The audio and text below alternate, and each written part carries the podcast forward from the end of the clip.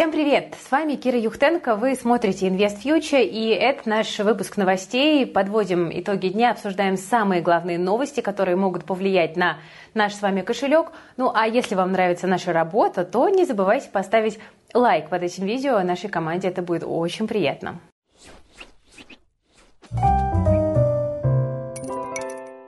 Начну с анонса. Вчера у нас на канале прошла третья игра «Роя от ума». В этот раз за игровыми столами оказались Александра Вальт, Рами Зайцман и Сергей Попов. Игра вышла довольно напряженной. Нашим участникам действительно пришлось попотеть, чтобы ответить на большую часть вопросов. Ну и мы подготовили совсем короткую нарезку. Посмотрите. В начале июля этого года в рейтинге Bloomberg в топ-3 входили Владимир Лисин, Леонид Михельсон и еще один Владимир. Имеется в виду рейтинг миллиардеров в России. Припомните фамилию фамилию Владимира. Рами нажал на кнопку. Рами? Путин. Нет, неверный ответ. Помогло ли нашим участникам великолепное чувство юмора? В финальном вопросе нужно было как раз закончить анекдот. Как это было, смотрите в записи эфира на нашем канале. Ссылочка есть в описании к этому видео. Ну, перейдем к новостям и начнем с новости любопытной. Тут глава Тесла и миллиардер Илон Маск у себя в Твиттер, его главой он, кстати, тоже является, если вдруг вы забыли, объявил, что создает новую компанию, которая будет заниматься разработкой очередного искусственного интеллекта. Называться новое детище Маска будет XAE. Еще в апреле Financial Times сообщал о том, что Маск планирует запустить такой проект, но тогда это были всего лишь слухи. По информации с сайта проекта, команда XAI включает в том числе и специалистов, которые создавали чат GPT, который сейчас один из самых популярных э, типов, скажем так, искусственного интеллекта и нейросетей. Так что интересно будет понаблюдать за очередным детищем Маска, потому что его проекты всегда притягивают интерес всего мира. В чем он точно силен, так это в пиаре.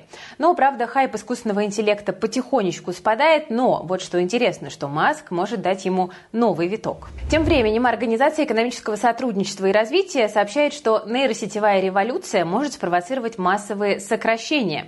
Совершенствование искусственного интеллекта может ударить по науке и культуре. Еще сильнее пострадают юристы, финансисты и медицинские работники. ОСР призывает государство менять систему образования, чтобы люди поспевали за искусственным интеллектом. Чат GPT и другие нейросети уже сейчас имитируют навыки, на изучение которых людям требуется, объективно говоря, годы. Но, впрочем, рынок труда уже меняется, хотим мы того или нет. Например, генеральный директор индийской e-commerce платформы Дюкаан уволил 90% 10% сотрудников службы поддержки и просто заменил их чат-ботом. Оказалось, что нейросеть лучше с этой работой справляется. Это немножко мне напомнило сюжет Чарли и шоколадная фабрика. Отец главного героя Уильям Бакет в начале фильма закручивал крышки на тюбиках зубной пасты. Со временем его заменили машиной, а в конце истории он вернулся на завод обслуживать производственную линию. Кажется, что-то подобное и сейчас тоже происходит. Думаю, что выступать против прогресса бесполезно. Лучше поступить как отец Чарли. Обучиться работе с нейросетями, делегировать им бесполезную рутину и освободить время для интересных задач. Со стороны тема может показаться сложной и непонятной, но вместе с нашей командой изучение нейросетей будет простым и интересным. Участники нашего нейроинтенсива это подтверждают на каждом занятии. С нами ребята уже научились работать с ChatGPT, Midjourney, сервисами для обработки аудио и фото. Впереди у нас еще 6 практических занятий. Вы, друзья, еще можете присоединиться к интенсиву, потому что все предыдущие онлайны доступны в записи со всеми инструкциями, полезными ссылками. Ну а после окончания мы их обязательно переработаем в полноценный курс – а для всех, кто участвовал в нейроинтенсиве, доступ к дополнительным материалам будет бесплатным. Сам курс станет дороже, потому что его за нас нейросети, к сожалению, не создадут. И более того, сейчас на нейроинтенсив можно оформить беспроцентную рассрочку, и так стоимость составит менее 900 рублей в месяц. Поэтому, друзья, если вы э, уже не раз задумывались о том, чтобы внедрить современные технологии в свою работу, в свою жизнь, самое время начать эти планы реализовывать. Ссылочку, по которой можно зарегистрироваться нам на нейроинтенсив, я оставлю в описании к этому видео. От новостей технологий к новостям экономики Индия рассматривает возможность запретить экспорт большинства сортов риса. На такие меры правительство Индии хочет пойти из-за роста внутренних цен и опасения инфляции. Розничные цены на рис в этом году выросли примерно на 15%. Индия – это самый крупный поставщик риса в мире. Если правительство запретит экспорт, то это затронет около 80% всего индийского экспорта, собственно говоря. И, скорее всего, это поможет Индии справиться с ценами на продовольствие. Но только Индии, потому что остальной мир может, наоборот, попасть в тяжелое положение с ростом цен. На Индию приходится примерно 40% мировой торговли рисом. Экспорт осуществляется более чем в сотню стран. Крупнейшими потребителями являются у нас Китай, Сенегал, Бенин, Кот-Дивуар и Тога. Агентство отмечает, что некоторые страны уже увеличили закупки риса из-за опасений того, что индийские власти вот такое решение примут. Ну а инвесторы тем временем изголодались по риску и обвалили курс доллара. Грязные зеленые бумажки начали дешеветь, а вот в плюсе оказались другие мировые валюты. Вон доллар у нас ушел ниже 90 рублей. Ну и также сырье и биржевые товары, потому что все ценники, как вы понимаете, считают в долларах долларах. И когда доллар сам по себе дешевеет, нужно это компенсировать, добавив как бы еще да, долларов к итоговой цене. Почему рынок перестал интересоваться долларом, а инвестфонды теперь ставят на его падение? Все дело в том, что они круглые оптимисты, видят замедление инфляции в США и поэтому верят в скорейшее снижение ставок Федеральной резервной системы. При этом не считают, что экономика США впадет в рецессию и порушит торговые стратегии. Ну, правда, оптимисты. В итоге рынок э, врубил режим риск-он, режим спроса на риск и стал уходить из консервативного доллара в другие валюты. Эксперты отмечают, что за прошлый месяц все валюты стран Большой Десятки к доллару укрепились. И при этом из-за падения доллара стали дорожать биржевые товары. Вот нефть вчерашнего дня выросла на 2%, золото на процент, ну а медь аж 4% прибавила. И в первую очередь тут причина роста цен техническая. Это именно падение курса доллара. Глобально же рост цен на сырье все еще остается под вопросом. Во-первых, сам доллар еще может вырасти, если ФРС будет придерживаться таки своего плана повысить ставку минимум два раза до конца года. Конечно, да, инфляция в США замедляется, но все-таки она выше цели. И к тому же регулятор постоянно говорит, что ставки будут высокими долго. Даже без дальнейших повышений и жесткая политика доллар должна поддержать. Второй риск для роста цен на сырье – это, конечно, замедление экономики. Мы уже сказали, что аналитики оптимисты, в текущих прогнозах они исходят от того, что США не впадут в рецессию.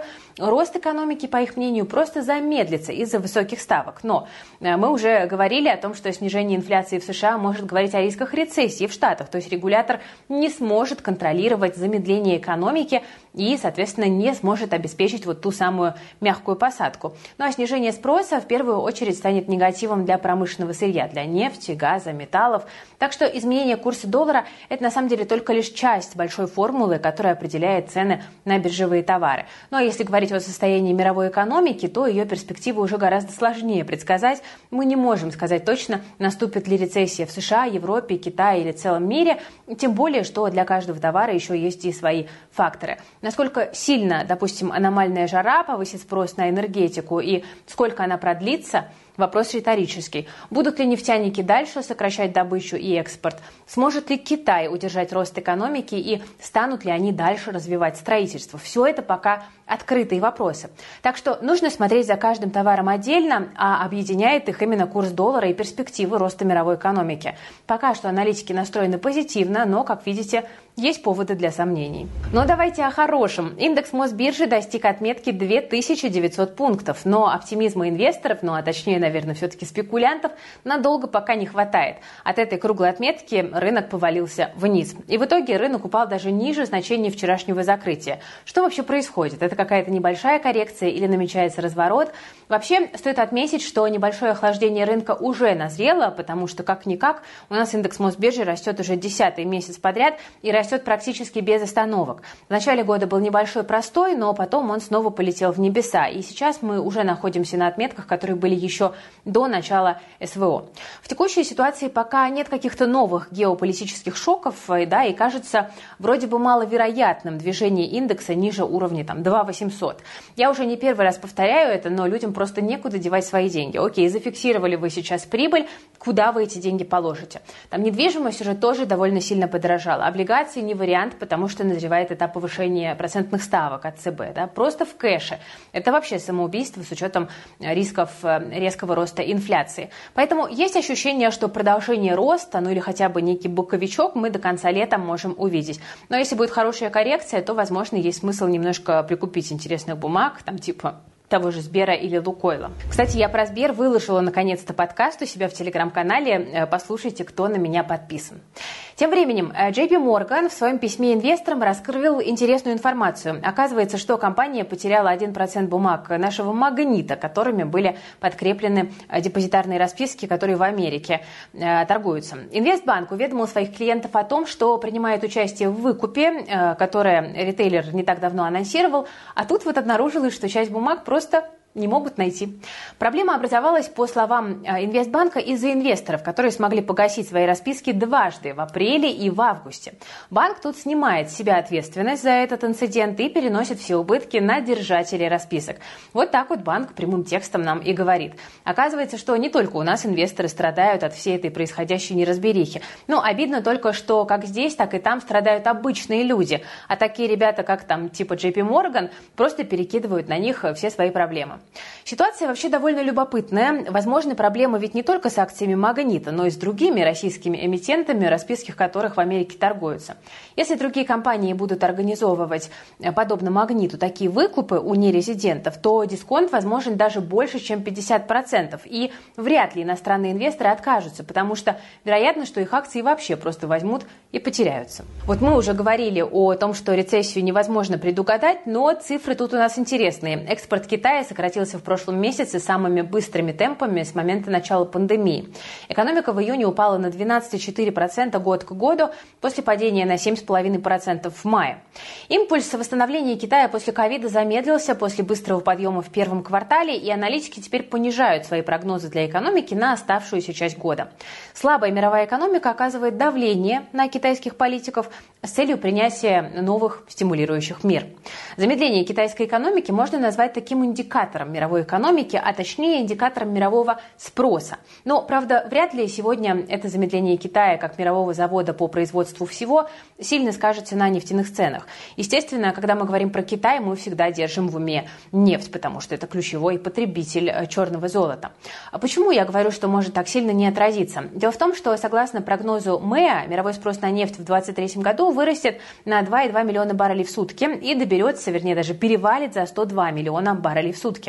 И вот такие показатели могут стать новым рекордом. А это значит, что сегодня уже не нужно закладывать замедление Китая в нефтяных ценах и его влияние на Россию. Если Китай начнет экономику стимулировать, то спрос на нефть и ее стоимость могут наоборот довольно сильно вырасти.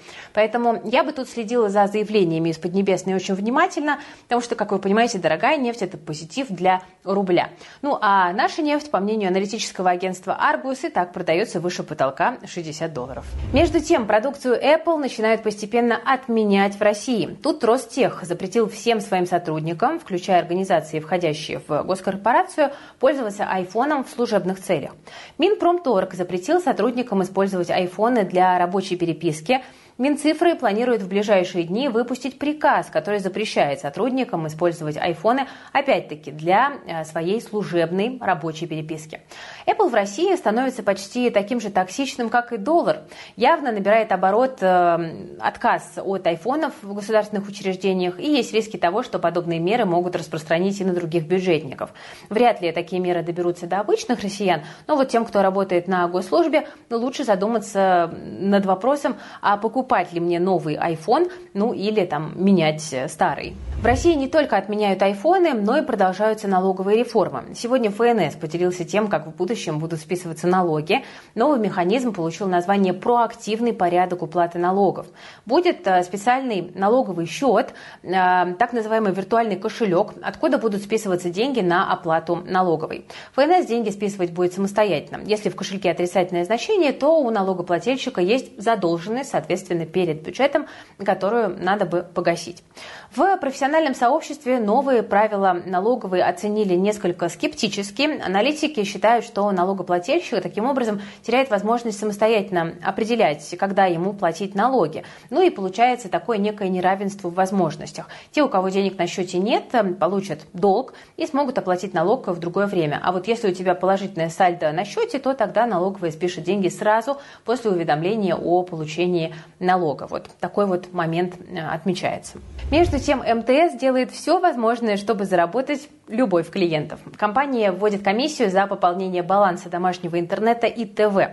Комиссия составит до 1%. Как объяснили в компании, пополнение баланса некоторыми способами приводит к дополнительным расходам оператора, поэтому с 27 июля, в зависимости от выбранного плательщиком способа оплаты, после пополнения баланса может быть удержана комиссия не более 1% от суммы платежа. Ну, например, если человек внес на счет 500 рублей, то зачислится только 495 рублей. Останется возможность пополнить счет и без комиссии. Это можно сделать, например, при помощи автоплатежа МТС э, или любого банка в магазинах оператора или карты МТС банка в приложении «Мой МТС», либо же на сайте. Имейте в виду.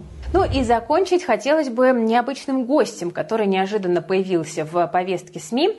Анатолий Чубайс рассказал в научном журнале э, «Вопросов экономики», что массовые неплатежи в 90-е годы стали для команды реформаторов большой неожиданностью и нанесли наибольший удар по экономике страны. Чубайс указывает два типа неплатежей в экономике – вертикальные и горизонтальные. Под вертикальными имеется в виду ситуация, когда предприятие не исполняет свои обязательства по налогам и сборам перед бюджетом, ну а государство, в свою очередь, не исполняет свои обязательства уже перед э, предприятиями. А горизонтальные неплатежи по Чубайсу предлагается понимать как невыполнение предприятием финансовых обязательств перед поставщиками, согласованные между ними сроки. А, Причем Чубайс признался, что борьба с неплатежами оказалась очень сложной и заняла почти 10 лет. Ну, как говорится, не мы такие, а жизнь такая. Довольно любопытно. Напишите в комментариях, что вы об этом думаете.